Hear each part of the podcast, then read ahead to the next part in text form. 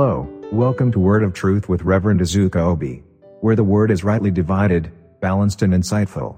Here is your host, Pastor Obi of Activate Church United Kingdom. Hi, good to have you this Sunday evening. I'm so glad you tuned in to Activate Online. Today, God has a word for you. But first, I thank you guys for such a lovely recap of last Sunday's message, the trigger principle. And guys, if you missed last Sunday's message, it is available on our podcast. The address is right here on the screen.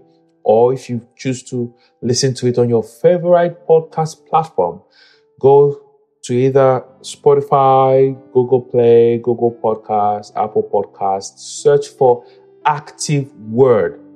Active Word by Activate Church to catch up on last Sunday and even our Bible Surfing Tuesday's message, which was brilliant. It was awesome. I've gotten so much feedback from Sunday and Tuesday that I just thank God for His word and the insight He's given us. I'm so grateful to God for that. But today, I'll continue from uh, where I stopped on Sunday last week. Uh, remember, we're on a series called The Faith Impact. Last Sunday, we talked about the trigger principle. This Sunday, we'll be looking at the chamber principle. You know, uh, what the chamber is to a gun, the chamber of a gun is the heart of the gun. The chamber of faith is your human spirit. The chamber of a gun is the heart of the gun. The chamber of your faith is the human spirit. Now, I would love you to grab a notepad if you don't have any. Just grab a notepad and a pen. Today's service, I'm going to do just a little teaching, just a little teaching because it's very, very, very important. Two of my best and favorite meetings in church are teaching meetings and prayer meetings. Because my prayer becomes effective when I understand God's word. Because it is in understanding God's word, which is His will, that I get results whenever I pray. Because I pray His will, I get results. If I don't pray His will, I will pray amiss. So when I understand the word, I and I pray, I pray effectively when I understand the word. So I love, I love teaching meetings. So I'm going to teach a little bit. That means we're going to read a lot of scriptures this evening, and I really love you to follow along. Secondly, if you've not yet shared this link, do that now. Your friends and family need to hear what the Lord is about to teach us in the next few minutes. In the next few minutes, it's going to be so, so, so great. Hallelujah. There's an animation I'm going to show you guys. I want you guys to see and just watch briefly. It's an animation of how a gun works. So you can see from the animation the chamber of the gun. You can see from the animation the chamber of the gun. You can see all the mechanisms, the components, the parts, the moving parts when the gun is cocked, how the hammer is put back, and the different springs that kick in to ready the gun to fire. That is why I say that the chamber of the gun is the heart of the gun. Without the chamber of the gun, the gun is not potent. The gun is useless. Without your human spirit, your faith is useless. Without the conditioning of your human spirit and your mind, your faith is useless. I'm not sure I'll get to that part today because I don't want to preach for so long. But if I don't, keep a date with me next Sunday. I'm going to continue this chamber principle into what I call the barrel principle. You know, the gun has this barrel too. It's a concept that you cannot miss. So if you've not subscribed to our YouTube channel, please do that now. Hit the subscribe button and click on the bell. So whenever we have something uploaded, a video uploaded, you will get notified. Hallelujah. Now, as an astronaut cannot go out of space without wearing his spacesuit, so the spirit of man cannot live and survive here on earth without the bodysuit. What your body is to your human spirit is what the spacesuit is to the astronaut. The real you is not your body. The real you is your human spirit. You need to get that concept clear. The voices of your human spirit are not the same as the voices of the flesh. The voice of the flesh is what we call the five senses. And it is from the voice of the flesh that the first kind of faith emanates from. That that that that, that gets into a point where I will introduce to you the different kinds of faith. There are three kinds of faith. The first kind of faith is what I call the human faith or the natural faith. It is the faith based on your five senses. It is the faith that believes what it sees. I see a chair and I want to sit on it. I'm going to look, make sure it has four legs. If it has two legs, I will not sit. Somebody will say, common sense. Yeah, common sense. Why?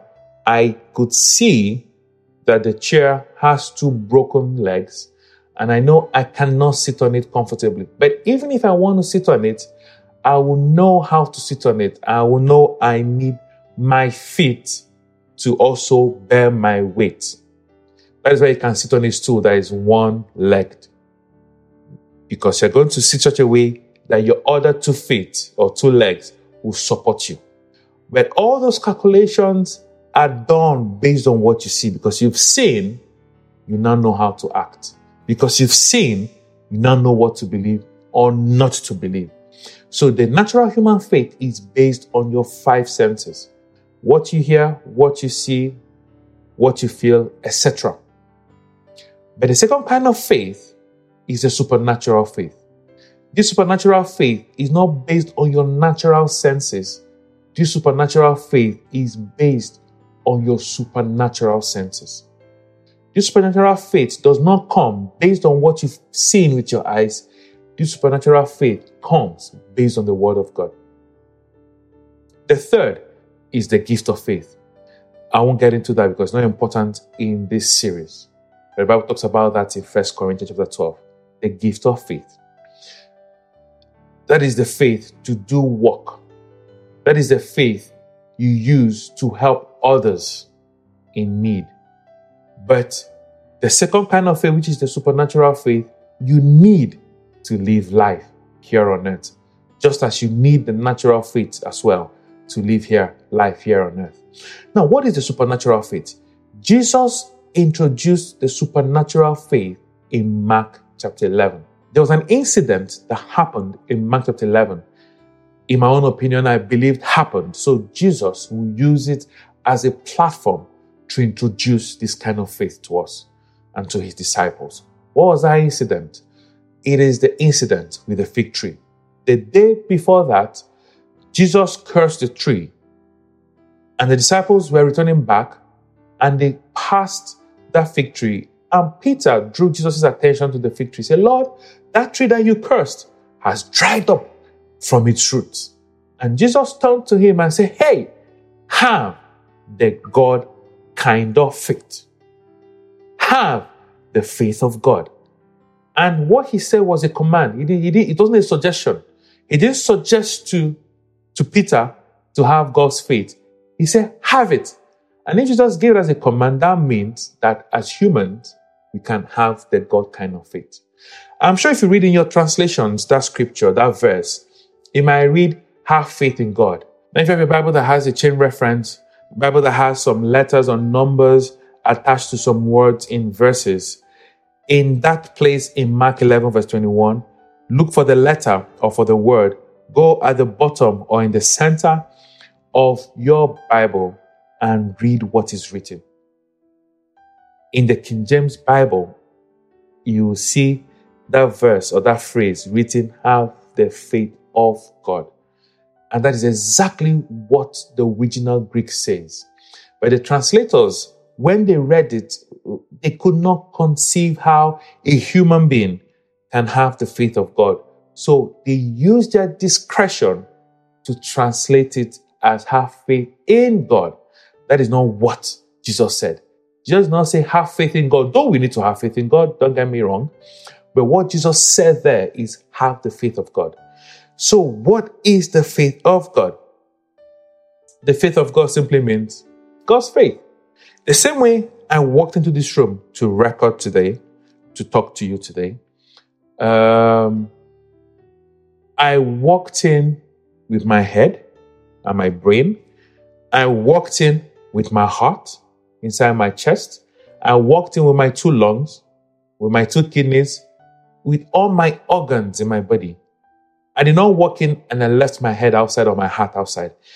I walked in with it because if I leave my heart outside, I will be dead. If I leave my brain outside, I will be dead. If I leave my two kidneys outside, I will be dead. So anywhere I go to, living, my organs go with me. That same way, when a believer gave his life to Jesus Christ, pay attention.